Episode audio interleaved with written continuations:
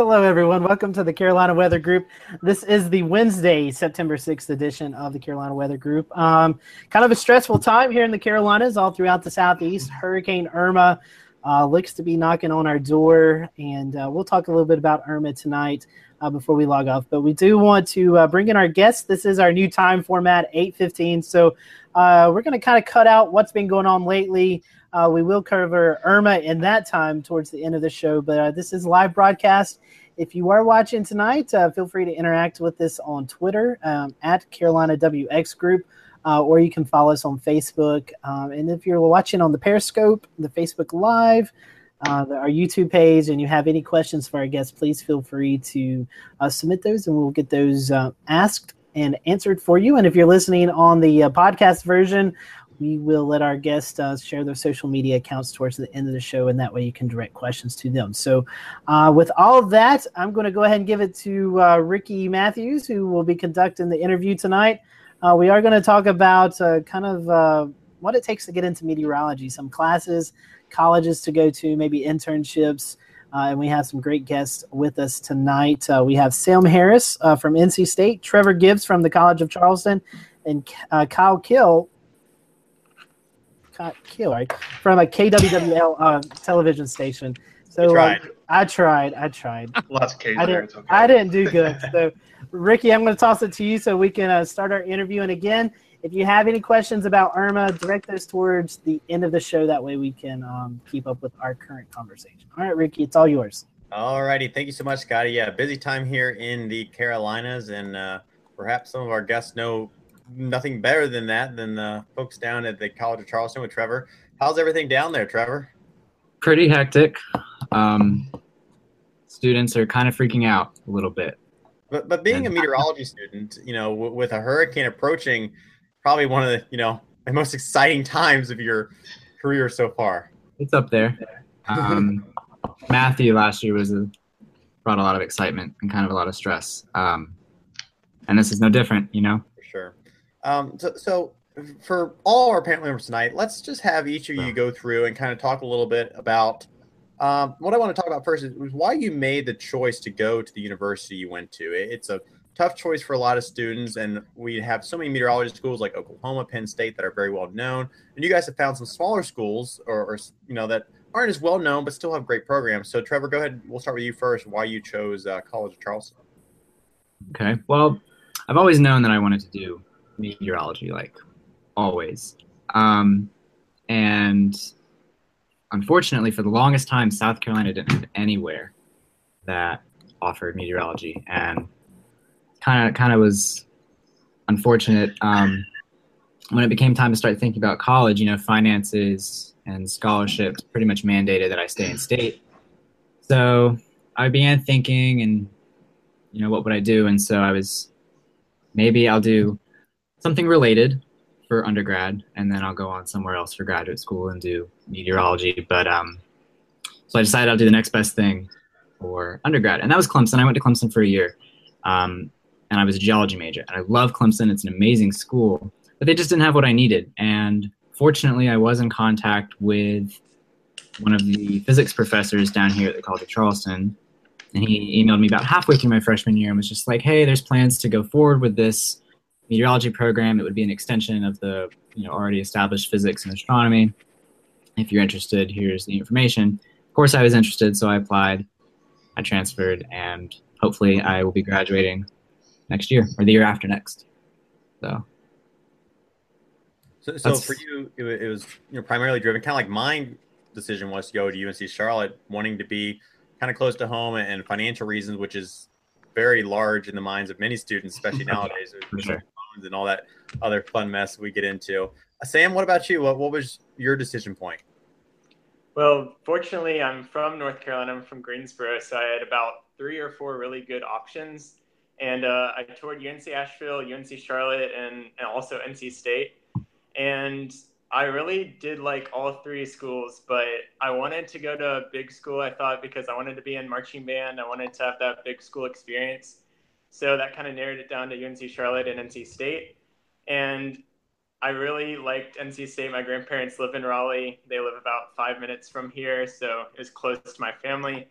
Uh, I really liked the campus, so it was a somewhat easy decision once I got accepted. Uh, I'm, I'm going to give you a little grief because I went to UNC Charlotte. So you, you picked NC State over UNCC there, but uh, we'll let you slide tonight, I guess. So. yeah. Kyle, what about you? Yeah, sorry, my video's not working here. I don't. Apparently, my uh, Hangouts cannot use my selected camera, so sorry about that. But you see what I look like there. Uh, so with me, um, I am from the Quad Cities, so that's kind of on the border of Iowa and Illinois. Um, so once I got into high school and started thinking about college, I uh, was looking at Iowa State University, which has a great, you know, meteorology program, awesome website as well. Uh, so when I showed interest in it, you know, I got pamphlets and stuff, and and we looked at the tuition and what that would be, and my parents were like, "Ah, no, that's too much," because I was technically out of state, so I was looking um, elsewhere in Illinois. Uh, Western Illinois, it didn't have, uh, it had atmospheric science, as did Southern Illinois University. Uh, so then I found Northern Illinois University, and I uh, looked into the program, talked to a couple of professors, and when I went and visited, I immediately fell in love with it. Um, obviously, not a popular uh, meteor, meteorology school, uh, but it was a great program, great professors, and a lot of great people that I, I, went to school with. So once I visited campus, I knew that it was the right fit for me. And I actually, um, you know, cost like as you guys were saying, um, I actually went to community college for two years and then transferred transferred as a junior. Um, so I did the transfer experience, which I wouldn't trade for the world because I saved a lot of money and uh, just everything worked out the way it did. So yeah, so like everyone else, it was you know I wanted to be close to home wanted to do meteorology and I, you know, wanted to uh, have a cheap option or relatively cheap. With doing the community college option, what classes were you able to take there that you were then able to transfer? Um, so I was able to obviously all the gen eds. I did uh, calculus. Um, so that was a that was a big one was a calculus, uh, and then obviously you know the introduction to meteorology. Um, what else I? That was pretty much it. I took a, a physics class. Did I take? yeah, I took I took one physics class, but it wasn't the correct physics class. So I actually did kind of get screwed over a little bit on um, some of the classes because my uh, counselor or my advisor uh, didn't necessarily point me in the right direction into the right classes. But it all worked out. You know, I took yeah, I took Calc one there, and then I took Calc two, three, DiffyQ in uh, up into Calvet NIU. So uh, just kind of the basic gen eds I got out of the way, got my associates, and then I uh, did all my Met stuff at NIU. It's an interesting thing you bring up. You know, some of the struggles going through. Talk, let's talk about that. I mean, each of you probably had some moment uh, of during your college career where you're like, "Geez, this is a this is a breaking point almost." Let's talk about some of those, some of the struggles that I mean, many students go through. So, Kyle, what was perhaps your biggest struggle? All right. So my biggest struggle was math. Um, you know, in high school, I mean, I've always, I mean, I'm sure all of you as well, since you were a little kid, you've been obsessed with the weather and, you know, that's all you wanted to do. And that's all I wanted to do. And um, so when I was in high school, I started talking to my high school counselors and they were like, oh, yeah, you need a lot of math. Well, math wasn't my strong subject um, in high school. And so I, but I decided to give it a try. And I think, I, I think it was a junior and I went into uh, I did trigonometry and then I went into pre-calc and I only lasted two days because I had no idea what the teacher was saying. Um, so I was kind of like, crap, is this really for me? But I'm like, you know what? No, I, I like weather. I'm going for it. Um, so when I got into college, you know, I took I can't remember the order I took it, but I took Calc one. Um, it had to have been it had to be my sophomore year, I guess, because I had to take a couple other prereqs. And halfway through the semester, I was getting a D, and I'm like, how in the world am I going to get through Calc 2, Calc 3, DiffyQ, all the you know calculus-based physics? So I that that was like when I went to my advisor, I'm like freaking out. I'm like, I don't know what to do. And then I talked to my professor, and the problem was with my professor was that he had everything on a PowerPoint presentation, and for me, I'm a visual learner. I got to see you do it explain it, show me step by step, whatever. Um, so I thought maybe that was the issue. So I went up to him and talked to him. He's like, hey, you know, if you take this midterm um, and you don't do very well, I'll sign a slip and you can drop the class. I'm like, whatever. I didn't believe him. So I went and dropped the class anyway before the deadline. And I like remember going home to my, parents and I'm like, guys, I'm like, I don't think I can do meteorology. I can't even get through the first you know, the first course. But they told me they're like, no, Kyle, like you know, this is your dream. You got to go for it. So I just took um, I took it over the summer actually with a different professor who, you know, taught math like you would think people teach math. Um, and I passed with flying colors. So it was just a, a matter of the professor. And I, I found that the issue a lot was was just the way the professors taught and the way I learned. I just it, we weren't seeing eye to eye, but uh, it was definitely the math and the physics. I mean, it was it was tough. I remember um, in physics one, it like the, the curve in the class was just unbelievable, and it was just the way the teacher taught it. Everyone was not doing very well, and so you know, I'm sure you guys in, in school right now, hopefully you don't have to deal with curves, but if you have to curve the class, I mean, it's not the students, it's obviously something you're doing. But yeah, so I, I ran into a, a, lot of issues with that. And obviously, with me going to a community college, I ran into the issue with um, the transferring of credits. Um, it was a mess. When I went off to NIU, I technically had gotten my associate's degree, but um, they told me that I needed one more credit to get the degree. And i'm like well i can't take a class because you know i'm two hours away. And they're like oh you can do it online. So i did it online. It was just it was a pain in the butt.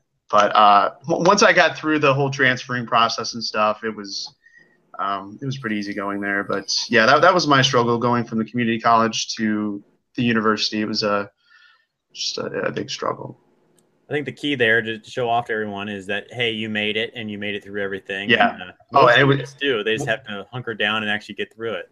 Absolutely. I, I wouldn't. I wouldn't go back and change anything. I mean, I that that's my advice to everyone is you know if you have a dream, go for it. I mean, even a couple of the people I went to uh, you know to NIU with. Uh, we were getting in our upper level MET courses, and they were like, "Oh yeah, I failed Calc three three times." But it's like, yeah, I mean, you just keep going for it. If you want something, keep going for it, and you'll make it happen that was me. I took Calc 2 twice, I think. Uh, physics, no, I think I took physics once. I don't know. Either way, it wasn't fun, just like you. No, Sam and, uh, and Trevor, what, what about you? Sam, we'll let you go first. Well, I mean, it sounds pretty similar. In fact, I'm in Physics 1 right now, and our first test is when Irma may be in our backyard. So, oh, time next week. so, that should be fun but uh, yeah, I have always struggled in math, and I have felt not too strong. I've loved weather since forever, but I had to take calculus two twice. I took it this summer, and so I got credit in that. And right now, physics is the struggle, but yeah, the hardship has really just been calculus, calculus, chemistry, physics, all of that. So it, it, never seems like it's the meteorology classes. It's always the uh, other classes that, that are the struggles. No, because yeah. you want to invest time in meteorology classes. So sure. those are the classes that are just so easy to just spend hours extra just looking up stuff, working on stuff, and you don't even realize it. And you're essentially studying, and you've been studying essentially for years in some cases. So, Trevor, how about you? Anything in your career? Pretty much the same as you've already heard. Um, I took Calc 2 last fall, and if it weren't for the curve, I would not have passed that class. Um, very, very challenging. And physics, you know, it's physics. Um, I'm in a class right now called experimental physics, and it's it's intense. But I mean, you just gotta keep going. Just gotta work through it. The the grades and the students uh, passing are experimental. I'm sorry. I said everything's isn't physics experimental anyway. Oh yeah. Exactly. yeah. Well, let's talk about some of the, the better things. Each of your colleges kind of has something that's unique or, or makes it stand out. Sam, I know at NC State you were talking to us before the show about some of the advantages you guys have, and Nate Johnson teaches a class who most people on our show know very well. Uh, what are some of the things that stand out at NC State about what makes State State? Well, we have a partnership with the National Weather Service that's in fact on our campus. And so National Weather Service of Raleigh, as well as the State Climate Office, there is internships provided by uh, a partnership between us. So especially juniors and seniors in the program often go over and do those in the summer during the school year. Also, Nate Johnson, a meteorologist at WRAL, he comes and teaches a class every two years on just broadcast meteorology. And so I will probably take that class in two years because he's teaching it right now. And so, yeah, WRAL is right across the street from our meteorology building. So the proximity of all of these programs are very close to campus. So it makes it really nice.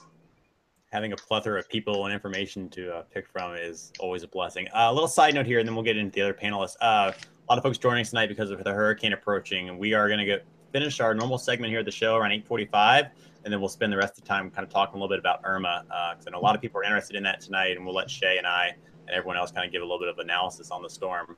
Uh, but we'll this is our weekly segment we typically do with some guests in meteorology universe, and uh, like to talk about different topics and things like that in the field of meteorology. So tonight we're talking about students meteorology and some of the struggles and challenges uh, they face. So we'll wrap up that around 8:45 and then segment into Irma. So Trevor, uh, what makes uh, some interesting stuff in your neck of the woods. Ignore that noise in the background if you hear it. Um, I think what's really that's, that's the evacuation siren, right? Yeah, yeah. I think what's really unique about Charleston is the dynamics of our weather. Um, obviously, tropical threats, severe weather, um, occasionally winter weather, and ice particularly. And I think it's just really cool the variety that you see and it's in a great city too. I mean, you've got the National Weather Service like ten minutes away from the college. Um, it's it's great. I remember when we were in Charlotte that we did not have a local weather service office, and trying even just to schedule a trip there was a, a challenge. So yeah. All right, uh, let, let's get Kyle's comments, and then we'll bring Shay in with a question. Yeah, so uh, I was in DeKalb, Illinois, which just I think it's like 45 minutes from Romeoville, where uh, National Weather Service Chicago is, and there's a lot of NIU and alumni there. So we had a really good relationship with the National Weather Service. Uh, you know, taking trips there. Um, we, Dr. Walker Ashley, he's one of the professors there. Um, great guy, great storm chaser. So always having his uh, him as a professor, just talking about his real experience in storm chasing and meteorology was great. Um, also, good partnership with College of DuPage. Obviously, great weather websites um, with uh, Victor Gensini as well. Uh, so yeah, it was just uh, kind of the connections that the university had. Uh, we had uh, we did official weather observations for the National Weather Service. So that was always cool. Um, had a nice little observatory there. So yeah, that was NIU.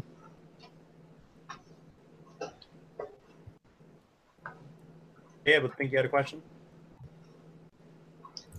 What's that? I think you had a question, Shay. Oh, I'm sorry. I thought you were going to go over to uh, to Sam. Um, I thought he was he was going to be third in line. My my fault there. Uh, Trevor, this question's for you. Um, and, and I'm really disappointed you didn't mention the sea breeze. I'm devastated that you didn't mention. Gotta have that sea breeze. but that, that that's my own issue projecting on you. No big deal there. Um, you are at the College of Charleston, which just started the meteorology program yes. this year. You're you're yep. you're a first generation student. Tell us yep. a little bit about the program. Where did it?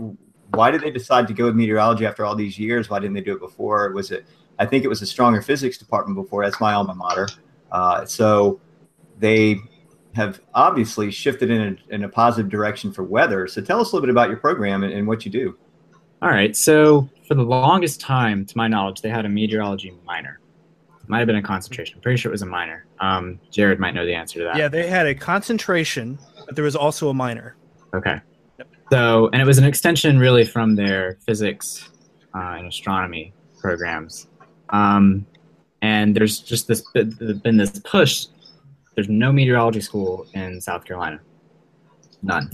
And so, you know, I think they had increasing pressure from a lot of people so they added one, and the program is actually a BA, not a BS, um, which might take some people by surprise. And I actually I have the the reason why they um, have it a BA. Uh, they just say that it's designed to serve non-traditional meteorology careers like environmental science, business, education, law, teaching, etc. Um, but for those who do want to go into operational, like to work at the Weather Service, they do have the operational meteorology concentration. That takes you up to those higher level physics and higher level math. The plain major just has you up to math wise Calc 2 and physics wise the experimental physics class that I'm in right now. And of course, you have all the electives and all the core meteorology classes like climate, um, the intro class, synoptic, satellite. Uh, I think air pollution might be one that they're offering. But it is still mostly physics based. Um, it's a small small department. Of course, it just started. Only, there's only three meteorology specific professors. So hopefully that'll grow. I think it will. I just don't see a reason why it wouldn't. That's pretty cool. They um yeah. Uh, so you, basically, you were saying the BA gives you the class. It gives you the class structure in order to get maybe a, a career with the National Weather Service right out because they have a specific set of classes that even a meteorology grad from NC State. No offense, Sam, uh, but yeah, one of the Mets that works with WeatherFlow with me, he's an NC State grad meteorology, but he, he needs like two or three classes to get to the Weather Service because they are, they only had him on a curriculum that had a certain base of classes, and he didn't take what the Weather Service had at the time. Yep. So um, the, you're saying C of C does have that program. Yep. For the operational one, it does. They do say that um, it does meet the requirements, so you'll have all the classes for that. Fantastic. Yeah. And they do need folks. They they need people. Short staffed. Absolutely. Mm-hmm. So I've got a uh, question for all three of you. Good evening. This is mm-hmm. Eric, and sorry to join a little bit late tonight. Um, so I know one of the things that uh, being having been in the profession for a while and I'm talking to students and so forth is um, talking about other doing being able to have some other um, maybe tangential skill to meteorology other than just knowing the weather and, and that that can certainly help get you a job um, in a in a pretty tough environment. Um, so do you guys have um, anything that you picked up while you were going through school, whether it's like a, a, GIS interest or computer science, computer programming, or anything like that, that would be one of those skills that would be um, help you in the job market um, besides just being the best weather person resume wise? and I'll open it up to whoever. I, th- I, think those are increasingly important, and I'm actually looking into taking some GIS classes uh, next year, um, but I haven't taken any sorts of things yet, other than just the pure physics and math. I wish I would have taken GIS. Um, I took one GIS class for my geography minor, um, but a lot of things that our even our meteorology professors w- were saying because we were in the department of geography, the meteorology was. Um, so they had a lot of GIS classes. They had a GIS major, GIS minor. Um, so one thing I wish I would have done was uh, go more into the GIS, um, but I didn't. well, yeah, in regards to geography, I think I developed an interest in geography and like topography before meteorology. So I was like super interested in drawing maps of the state, of the country. I believe at one point I memorized all 100 counties in North Carolina. Oh, wow. So that was back in probably third or fourth grade. And then kind of it led into meteorology somehow. But yeah, that's been an interest of mine as well as meteorology. All right, Sam, you gotta you gotta name all 100 of them. Let's go. it took a little while. Well, I'm in Wake County right now. and just to add on to that, um, so the sort of direction that I want to head into is broadcasting, and so there's not a broadcast meteorology specific course that you could take at College of Charleston yet. Mm-hmm. So I picked up a communications minor. So I'm taking a lot of media classes, public speaking. Um, I'll uh, skills like that. Yeah, I'll jump in on that. Um, so I, I obviously am uh, into broadcasting, and like you, I my school didn't have a broadcast meteorology focus, um, but they did have a broadcast journalism focus. And so what I did, I just contacted the um, TV center, and you know they said oh yeah, we you know we do weather. All it was was just literally a green screen and a PowerPoint presentation. So it was nothing special, but I mean it did get me practice in front of the green screen. Um, but one thing um, when I was uh, I did production at a news station um, when I was in the community college, and so I was able to get a lot of contacts there with the news director and the meteorologist there. And one thing the news director told me, he was like, "Hey, you know, first starting out, you know, you'll likely have to do, um, you know, news reporting and stuff. I'm like, okay, so you might want to consider a communications degree or journalism like minor. So like, all right, yeah, that sounds good, whatever. And so I did. I officially signed up as a journalism minor. I took the first journalism class. It was it was fine. It wasn't like difficult or anything. I did fine in it, but I it just was not my thing. So I contacted that same news director. I'm like, hey, I'm like, here's where I am. Like, I, I don't like it. I'm like, so say if, if it was between me and then someone else, you know, for a job as a meteorologist and reporter, they have that reporter minor and I don't. You know, would you base it more on presentation? He's like, oh yeah, I'd base it more on presentation, whatever. So I'm like, all right, I won't do it. So I went to my first job interview, and I was honest. I was like, hey, I'm like, you know, I dropped my minor. Like I was a journalism minor, but I dropped it because I hated it. And, well, I, did, I probably didn't say hate, but I was like, you know, it wasn't my thing. And she was like, oh yeah, that's okay. You know, we'll, we'll train you on the job. But one thing, I, I really wish I would have stuck with it because it is a lot more difficult than what I thought. Not saying it was, I didn't think it was like a cakewalk or anything going into it, but I, I really wish I would have done some sort of uh, communication or um, journalism minor because I think that would have helped me out, you know, at my first job a lot. It, it was a huge learning curve. Um, you know, doing that as far as the broadcast side goes, but um, but I can say, you know, doing the reporting, it made me a better broadcaster, a better communicator, uh, and all that stuff. So I, I don't regret it. But um, yeah, I I think that having that communications minor is probably a good idea. Oh yeah, for sure for broadcast. Cool. Uh, so for you guys, uh, anybody out there who's had an internship, I know Trevor has. Um, walk us through that process: how to get an internship, where to get one, uh, what goes on when you go through an internship.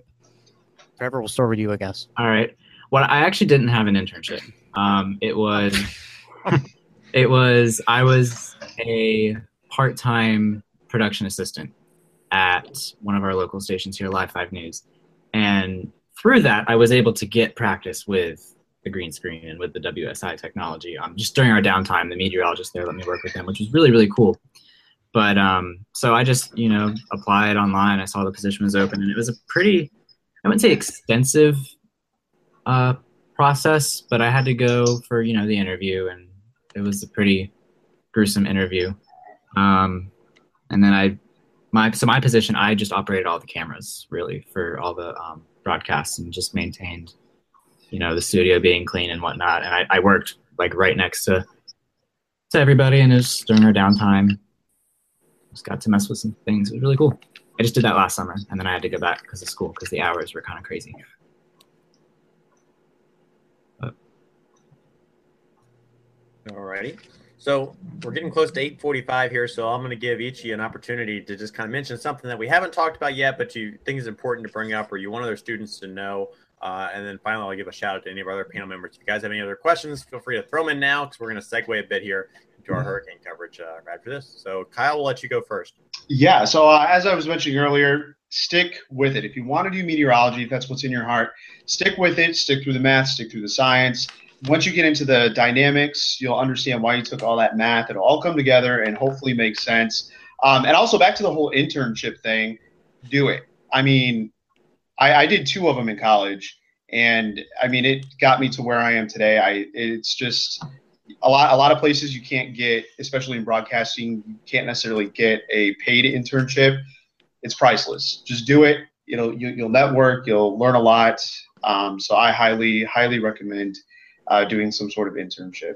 Even at the National Weather Service, I wish I would have, you know, done a National Weather Service internship as well, just to kind of get a, a different idea of um, of how the National Weather Service operates. And another thing is, uh, I was mentioning the partnership with the College of DuPage. They had a storm chasing program that I really, really, really wish I would have taken a part of, uh, because I mean, I think I would understand our atmosphere a lot better, you know, seeing it uh, out in the field. So if you ever get a chance to go storm chasing, do it. Alrighty, uh, Sam, what about you? I'd say if you're interested in meteorology, explore your options within the field.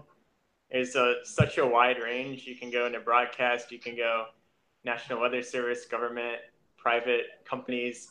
So I know at my school or meteorology department, there's about five different clubs, and one of them is Broadcast Meteorology Club. So I tried that last year to see to gain more experience in that and see if I liked it. I did RFD Club, which we do uh, case studies and little event summaries on things like last year we did Hurricane Matthew event summary and things like that. So it's just it gives you a wide range of of like possibilities and outlooks into exactly what you want to do with your degree.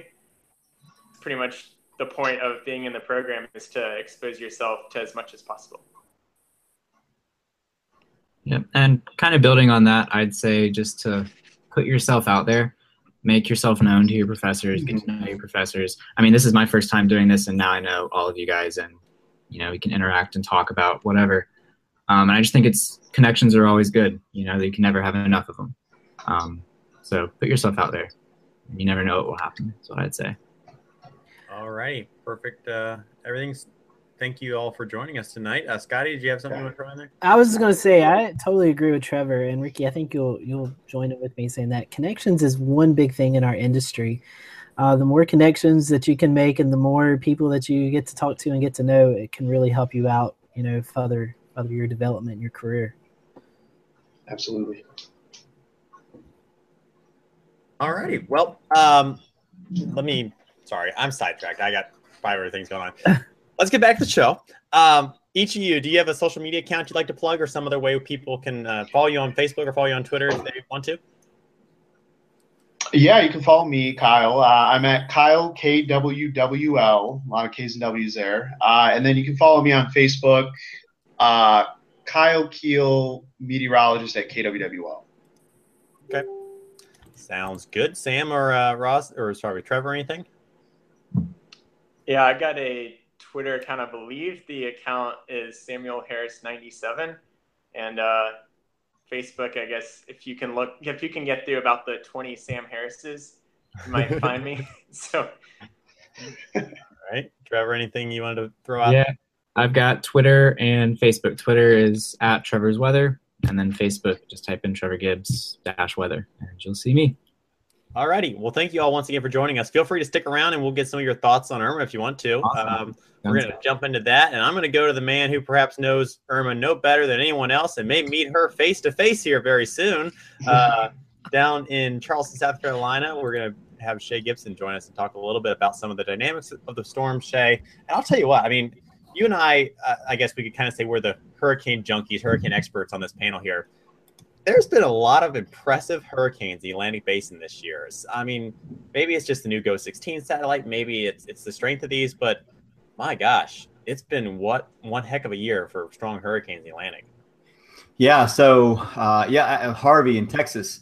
Uh, I mean, that just blew up once it went off the you know came off the Yucatan Peninsula to the west and just fed off of that warm water. And, and you know these systems, uh, the fueling mechanism at the surface, and then you get these pockets of relaxed shear uh, that's all it needs. And, and, these waters have been simmering all summer long without very much action to stir it up or to move it. Uh, not very many frontal boundaries or high pressures to, to sort of move that water around behind them. Um, and so you're left with this vast body of warm sea surface temperatures. You're talking 30 degrees Celsius or around 86 to 88 degrees uh, Fahrenheit water. And so when you get this water simmering, the depth of the water um, the warm layer is actually deeper. So we call that the epipelagic zone or the pelagic zone of the surface. And that's when we get into tropical cyclone heat potential. But you get these deep, deep layers of warm water. There's more fuel because the storm doesn't upwell the cooler water from below is easy. So any, any of the smaller ones that go over doesn't have much effect. We saw that in the Caribbean. Uh, so you're left with only upper shears to be your best friend to sort of dissipate some of these systems. But we know we're entering uh, the um, you know the peak of the season, which is September 10th, and uh, so far, uh, Hurricane Irma has amassed more accumulated cyclone energy, or what we call ACE, than every other storm that has happened in the Atlantic Basin. This one has maintained 185 miles an hour for over 24 hours now. Uh, if we look at the Atlantic Basin, I'm going to share the screen. Um, we have three hurricanes right now. Um, actually, we have Hurricane Katia, which is in the southern Gulf of Mexico now. It, it, looks a little bit ragged. It has a little bit of upper shear on it, but it is expected to. Uh, we thought it maybe would only stay as a tropical storm. That's going to drift to the south and eventually over Mexico. But the fact that it became a hurricane is kind of surprised. So there's still warm, abundant waters in this area to help with the fueling process. Uh, all the way over here to the east southeast of Irma, which we'll get to, uh, is uh, Jose, Hurricane Jose, and these are both at 75 miles an hour. Uh, so Jose is kind of on the out on the on the tail end. It's sort of reminiscent of Matthew and Nicole, the the, the dual combo last year. Now it's sort of flipped with the big sister and the little brother. Um, but we'll have to watch Jose in time. It looks like the, the track will take it in a similar fashion right behind Irma. Uh, talking about Irma right now, winds still at 185 miles per hour, pressure down to 914 millibars. So it would actually, the pressure went up to 920. Now it's back down again we take a look at the um, the eye wall here. Um, this is morphed integrated imagery, and you can see as as it goes over these islands like Puerto Rico, we're starting to see the outer eye wall have a little bit of effect. Some of that dry air sort of entraining into that outer eye wall, just enough to cause a little bit of a wobble. But I think that the um, restructuring phase, where it'll go through a, a recycle of the eye wall, um, it, will probably tighten back up again. It's heading over warm waters and and no upper shear as well. So once it gets clear of Puerto Rico with its mountainous zones, uh, we'll probably see uh, maybe even some potential for strengthening. I, I, hate to say that, but it is in a very ripe environment right now. We can even look at it here on the uh, imagery, and we can see how uh, a lot of the convection has sort of been displaced. You can see that wobble as it goes over Puerto Rico and this mountainous zone, sort of shifting that convection to a very ripe environment right now. Eastern side. Uh, and then we expect that that will sort of tighten up once it gets to the north of Puerto Rico. If it hugs a little bit closer to Hispaniola, may have a little bit of effect on it. But I tell you, it's pretty resilient to go over these islands, not have have almost zero effect on the winds, and the pressure actually dropping now. So um, it's a very very powerful system. It's no joke. It's devastating. I've seen some of the pictures and videos coming out of the uh, U.S. Virgin Islands, Barbados. Uh, some of those spots have gotten hammered on today, just really hard. And uh, there are some casualties. So the storm is already deadly. And uh, we look at some of the winds uh, our station, I can pull it up here, uh, at Buck Island, just south of the U.S. Virgin Islands, picked up a gust up to 136 miles an hour at 1:18 p.m. This station is 90 feet above sea level, 40 feet above ground. Uh, so at 90 feet high, these winds tend to be a little bit higher than at the extreme surface because of surface roughness blocking it, and so that's why we can't rely on buoys and within the waves, some of the shadowing. But this this one's a little bit higher up. Uh, the cell phone towers all are crashed. They're they're done for in this area. So our comms are out. We can't get any more data, but uh, we're seeing the eyes sort of shift over north northern Puerto Rico, and maybe a couple of our stations will pick up some of the backside winds where it's shadowed over there. Uh, but yeah, this is our wind alert storm track, and uh, we're we're watching very closely. We're going to be watching it as it heads toward the United States, towards southern Florida. And now the track takes it up the eastern side of Florida, at least down the middle of the track. Remember that this cone of uncertainty is very wide. So there's still possibilities for the system to hook a little further off the coast of Florida, maybe even off the coast of the southeast region. And there's also a possibility you could push a little further over into the to the uh, Gulf of Mexico, just along the western side of Florida. So we can't, uh, you know, rule those options out just now. Uh, South Carolina did declare a state of emergency today. They're going to go ahead and get emergency management components in place and get the logistics rolling for uh, for our state. And so a lot of um, government entities are shutting down. I think I heard that schools may be shutting down. Folks are starting to get into evacuation mode. And if we look at the track for Irma, we can see the, the official NHC track brings South Carolina and Georgia, coastal South Carolina and Georgia, into the mix now. And uh, hurricane watches will be expected to extend to the Florida Keys and eastern Florida, southern Florida, all of southern Florida, even probably up to central Florida uh, tomorrow. So that's that's where we are right now with Irma it's a very impressive storm. I mean, it's it's it's pretty much in beast mode. It's been in beast mode since uh, last night, and it's just impressive to see such a powerful storm in the Atlantic Basin. I think it's the second. It might be the second most powerful, maybe fourth or fifth most powerful overall, but definitely up there in the top one or two for the longevity. I think it's number one for longevity of having 185 miles an hour wind. The um, uh, record was Hurricane Allen in 1980 with 190 mile per hour winds and a pressure of 899 millibars. So this one is very close to that. And uh, surprised uh-huh. me Shay, is how this thing has managed to keep its eye wall for such a long period of time. I mean, we haven't really seen a, dedicated ERC over the past say 24 hours. Now we do look at the radar and you kind of see that concentric eye wall uh, developing. So it looks like it's going to over undergo one of those ERCs, which, as you kind of alluded to, may impact that strength as it moves off towards the west a little bit. Yeah. So yeah, the eye replacement cycle. We could be seeing that on the outer eye wall now. It's it's had a double eye wall for some time now. You can see that the, the core, the center around the, the inner eye wall is fairly solid. There's a little bit of a wobble there. There are some mesovortices that are spinning around in here. So if you get one little shift, sometimes those vortices have a way of sort of uh, wobbling that inner eye wall. But uh, it looks like the outer eye wall might be going through an, an uh, eye wall replacement cycle right now. But either way, it's uh, it's it's just impressive. I mean, it's it's horrible how devastating it is. You know, for being such a beautiful looking system, meteorologically speaking. But uh, this this still has some land to go through. It's heading towards the Turks and Caicos, uh, towards the southern Bahamas. We still have Hispaniola, Haiti, Dominican Republic. These these places are going to be impacted uh, tonight and tomorrow. So um, we hope that folks there are hunkered down and that as many have evacuated as possible because this storm, I believe the highest winds of 185 extend out to 60 miles around the center now. So if it comes within that 60 mile range, you're in real trouble. And the surge has been covering these islands too. Hey, so Shay, I just uh, having a couple questions. Um, uh, ERC means eye replacement cycle. I know a lot of people are asking what is ERC, but that's just the eye replacement cycle. So go ahead. Yep, yep. Um, uh, that that basically means when you know you have a sort of a breakdown in some of the stronger convective convection around the core. Uh, something you get a little bit of dry air entrainment, or you get a little bit of shear, or maybe some a, dry air in, injection. Even at the even at the mid levels, sometimes it can it can precipitate or not be precipitated out of the eye wall quick enough, and it and it gets wrapped around the storm. It goes through one or two re, uh, revolutions, uh, and that then the eye wall replace you know basically um, goes through a restructuring phase and, and it feeds off of that warm water below to make that happen. So there's plenty of water. I mean, the, the sea surface temps, like I said, uh, are plenty warm here. If we go, uh, I'll take it one step further. There's your sea surface temps. Look where it's heading. It's in 30 degrees Celsius water now. That's about 86 to 87. It's heading to 31. Um, you know, 31 to the northern side if it goes that high up. Uh, the track takes it to southern Florida, very warm waters, 31 degrees right there just north of Cuba. Uh, the Gulf Stream along the eastern side of Florida is typically about 86, 87 degrees Celsius. There is one thing that I think may help. And um, look at the GFS model for this. As the system comes up, this is just one run. Don't take this to heart right now. This is a scenario, just one of them. Um, but we see this high pressure to the north of it and this northeast wedge working down into the system.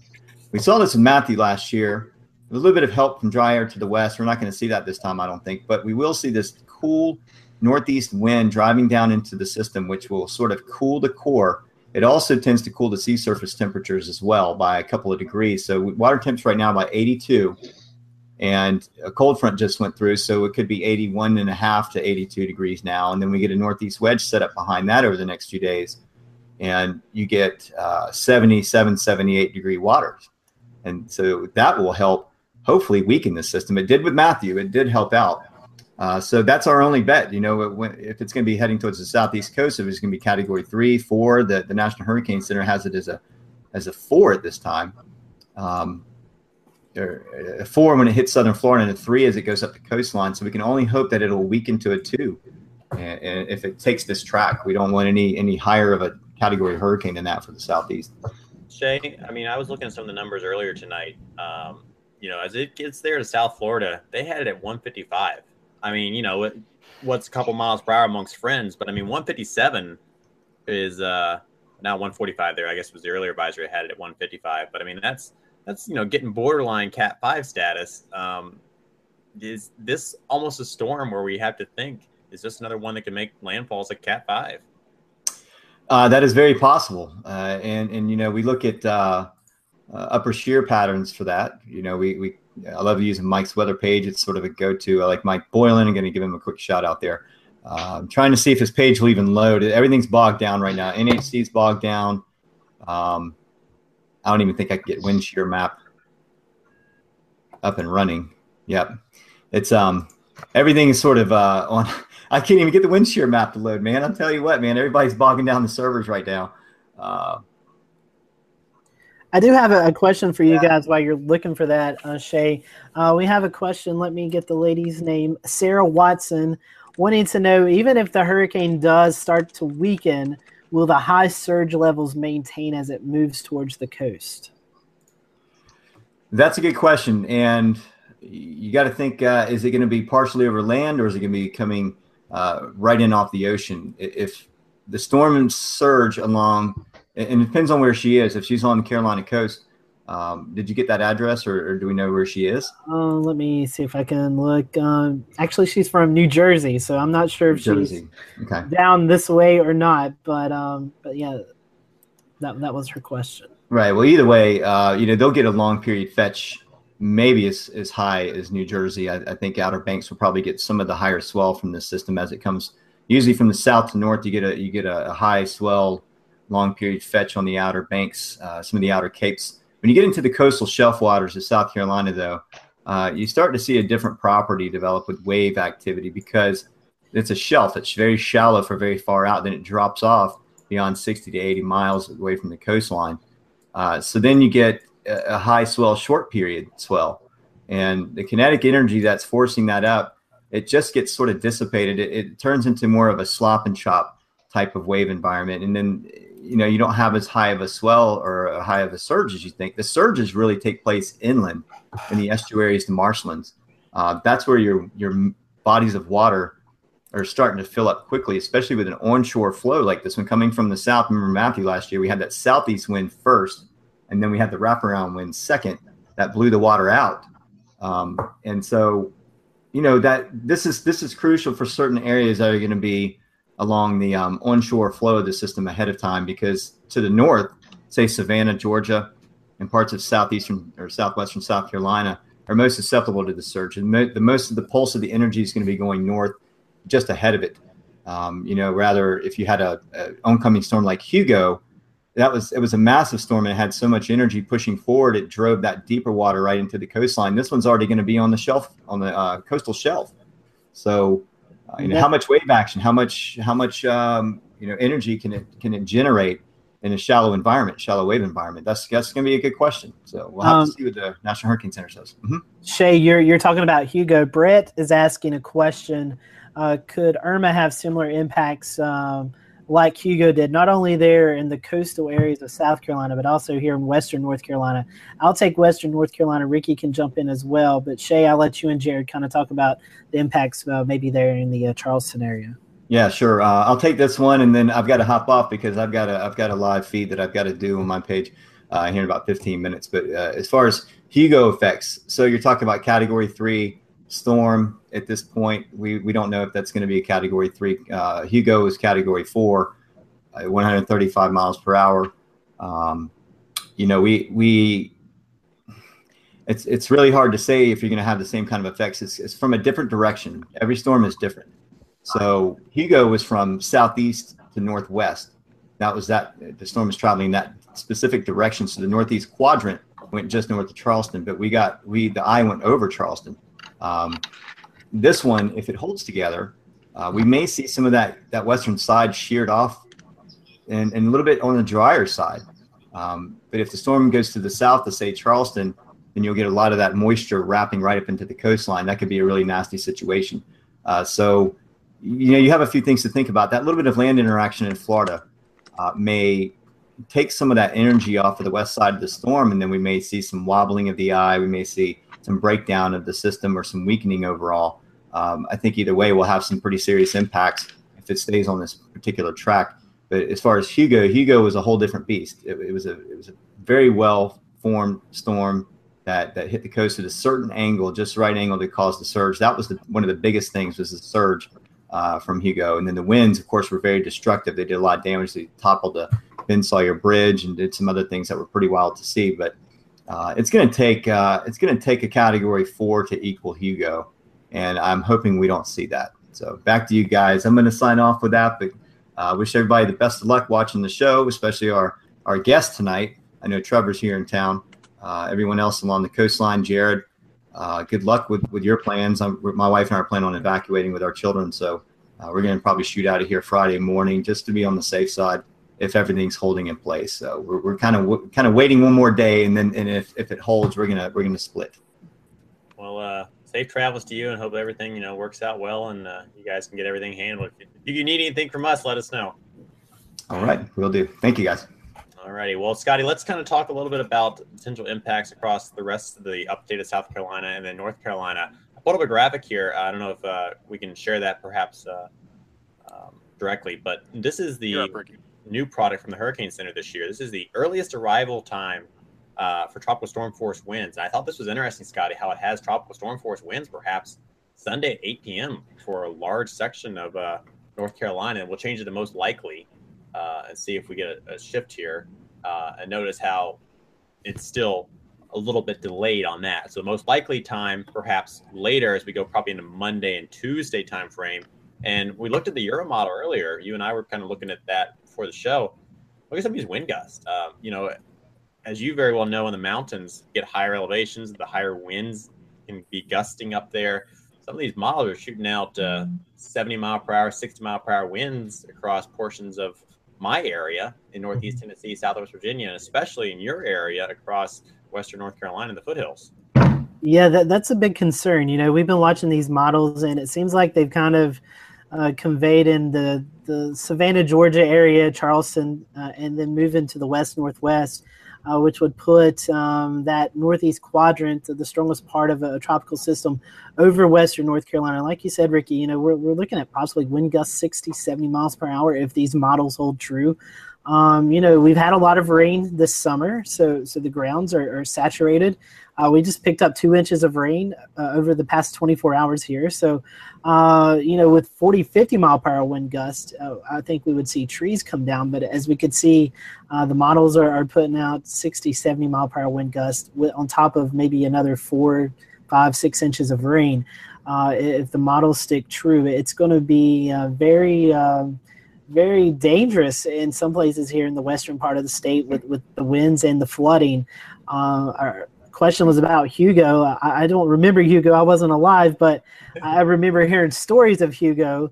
And uh, you know that that's the benchmark in, in North Carolina, Western North Carolina, especially Charlotte to the mountains of tropical systems. And uh, you know this kind of looks a little similar to that. Not not comparing the two, but uh, the track is similar, and maybe even some of the effects um, that, that we're going to see here. So as you can see, the graphic that Ricky has, you know, uh, probabilities of seeing uh, tropical storm force winds um, by Sunday evening is growing, and it may continue to grow as we track uh, Irma closer to the southeast coast.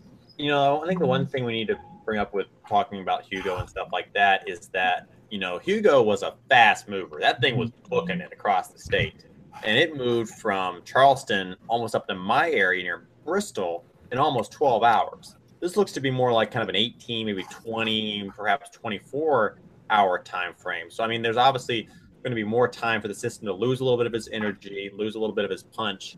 Uh, and on the western side here, where we're located, Northeast Tennessee, we get downslope a lot, so that may cut into some of our rain totals. But you get upslope on your side, so yeah. I think it's one of those scenarios where you know I hate to say it, but uh, you still need to pay attention for a little bit longer and wait for some more information before we uh, fully go on to. But it's interesting, you know, what do you issue? You issue a tropical storm, inland tropical storm warning, or do you that, issue high wind watches and warnings?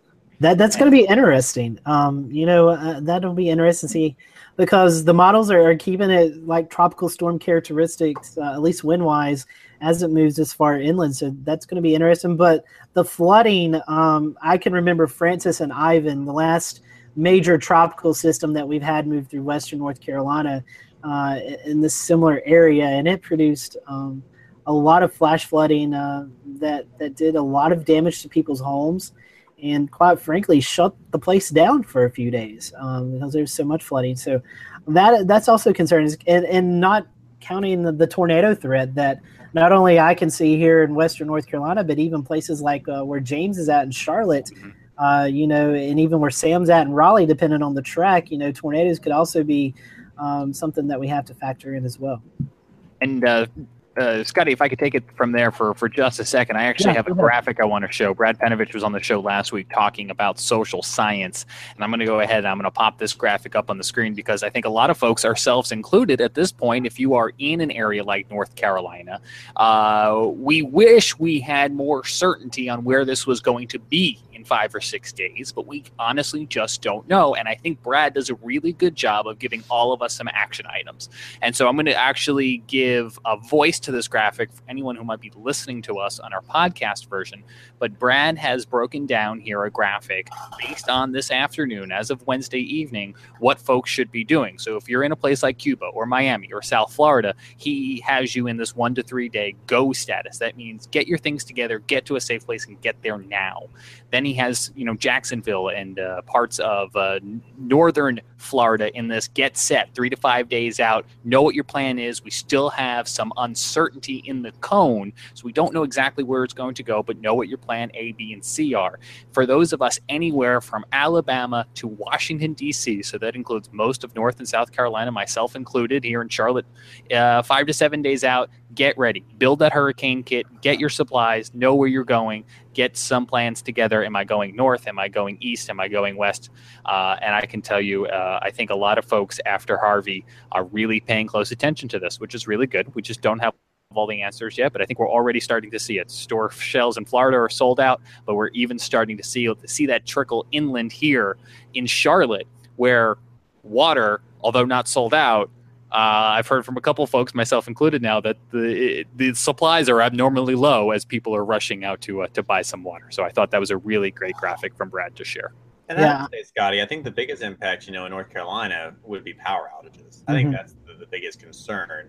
Um, you know, and especially perhaps an extended power outage at spots because if you have a large portion of the state impacted by strong winds, uh, it's almost like a derecho kind of a storm that moves across the state. It takes a while sometimes to get that power back on.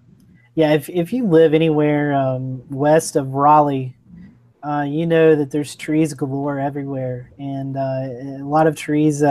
It's not going to take a, a, big wind gust to, to knock them down. So uh, tree uh, damage is going to be uh, definitely one of those. I think power outages, but you know we're talking about the rain wind threat. I, I'm just concerned with the wind threat as I am the rain threat. And sometimes when, when we get systems coming inland, that wind threat kind of decreases and the rain threat uh, increases. But with this system, you know, uh, that, that wind threat is going to be pretty strong. I did want to say, um, um, you know, now is the time. I know James was just talking about it. I came from Walmart this evening before the show, and there was no water left. Um, they had one pallet and the guy was unstocking it, and I, I grabbed a few cases of water, and several other people did as well.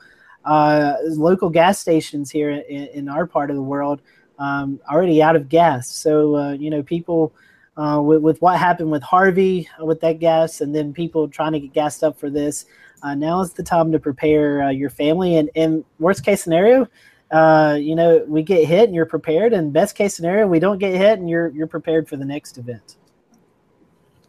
I'll just jump in here real quick, guys, before we uh, get ready to wrap this up this evening. To uh, let folks know that even if that uh, if that storm is not coming directly at you, uh, if you're going to get uh, you know 30 to 40, 50 mile an hour winds and uh, and some heavy rain, that is no joke. We had the remnants of Harvey moved pretty much over Memphis last Thursday night. Um, we actually had a, a, college football game being played in the middle of it. It was uh, it was not good, uh, not a good sight. But anyway, there was uh, you know we got uh, steady sustained winds of 30, um, definitely some gusts that went 40 to 50, and in fact the Memphis International Airport recorded a peak gust of 60. Um, and this is after it was a tropical depression. Four inches of rain uh, between about noon and midnight.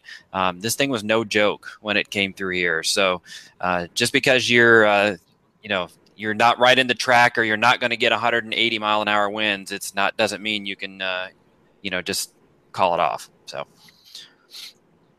and one one more thing if i can jump in don't don't look at that little point that little m on the map it, it, this storm is going to be much larger than any single point on the map you've got to take into account the wind field i mean again i think the graphic that Ricky had up, the earliest, uh, you know, the earliest reasonable time for tropical storm force winds, you'll notice that the center by 8 p.m. Sunday is still around Brunswick, Georgia.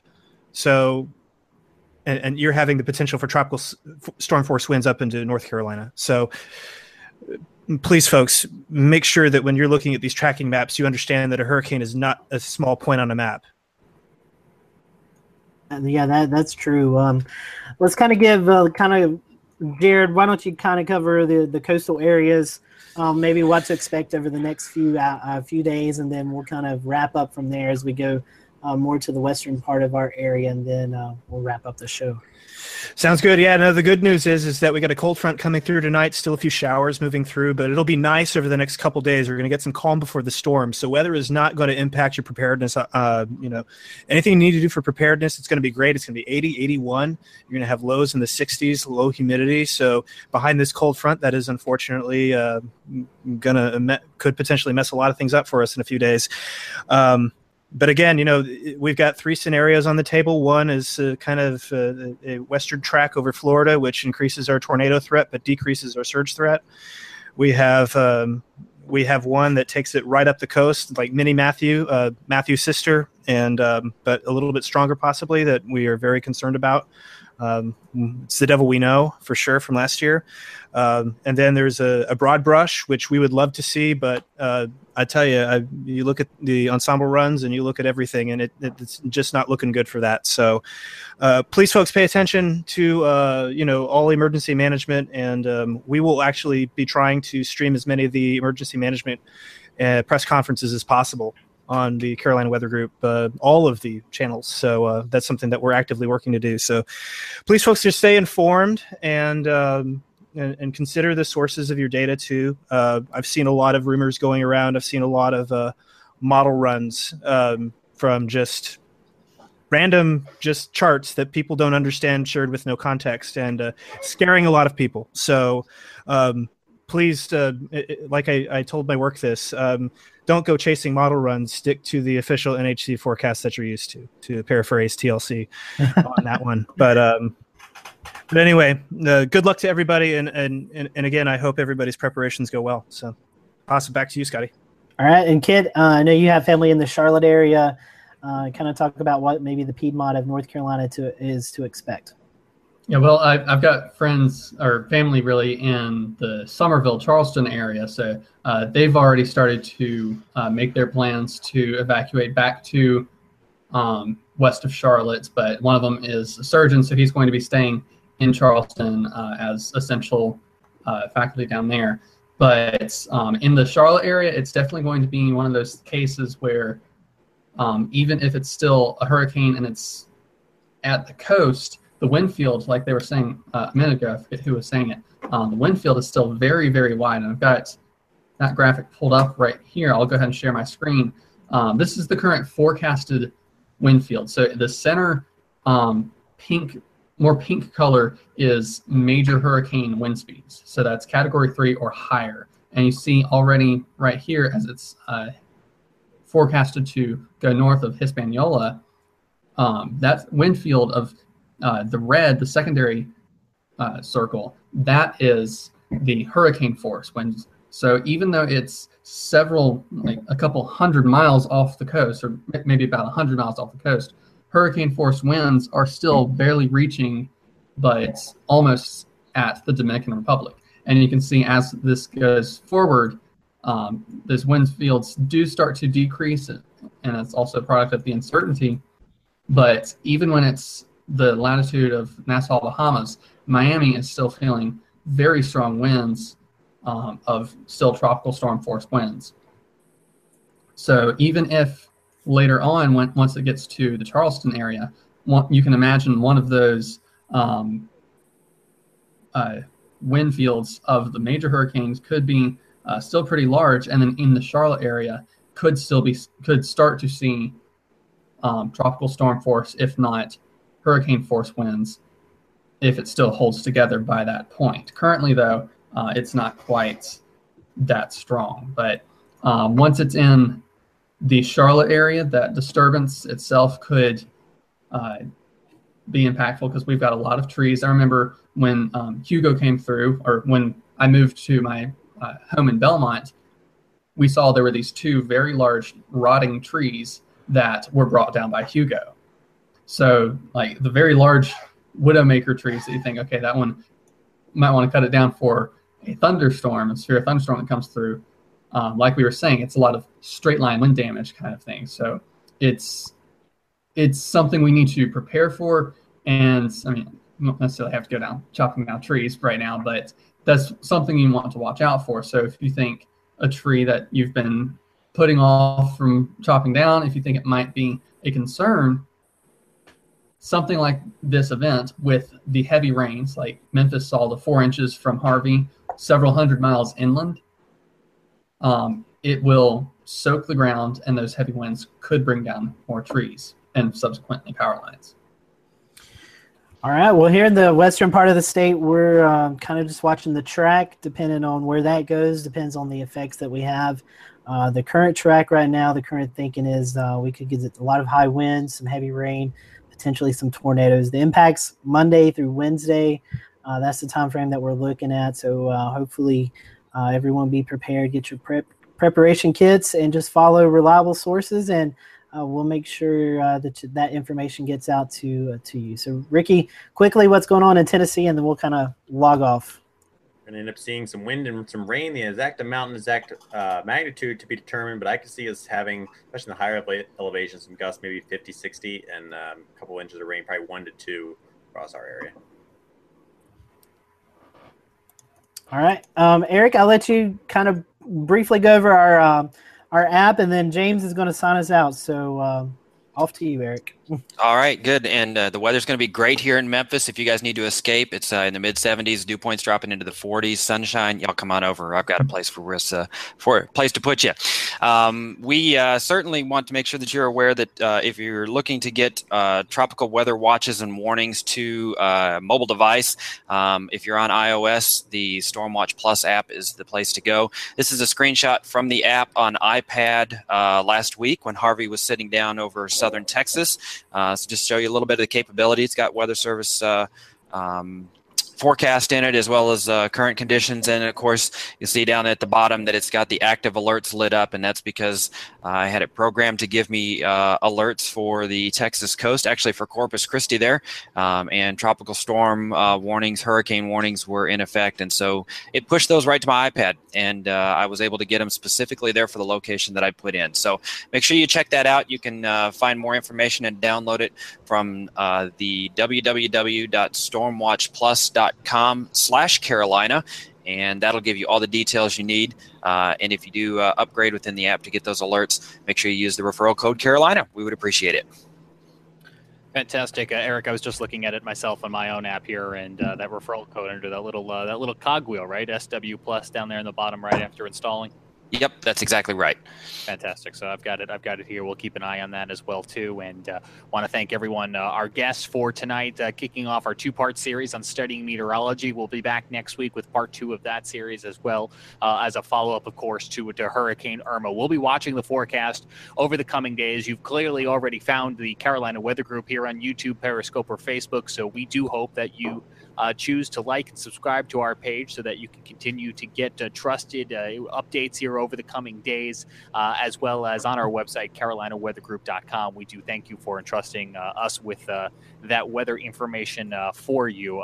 as so many of our panelists have been saying, we will be doing special coverage over the coming days to bring you as much of that pertinent information as we can. So, as local officials and state officials and others are making announcements, we'll do our best to relay that to you. And of course, with so much much of the Carolinas right now in, as Brad Panovich put it, that ready state, five to seven days out from any sort of possible storm.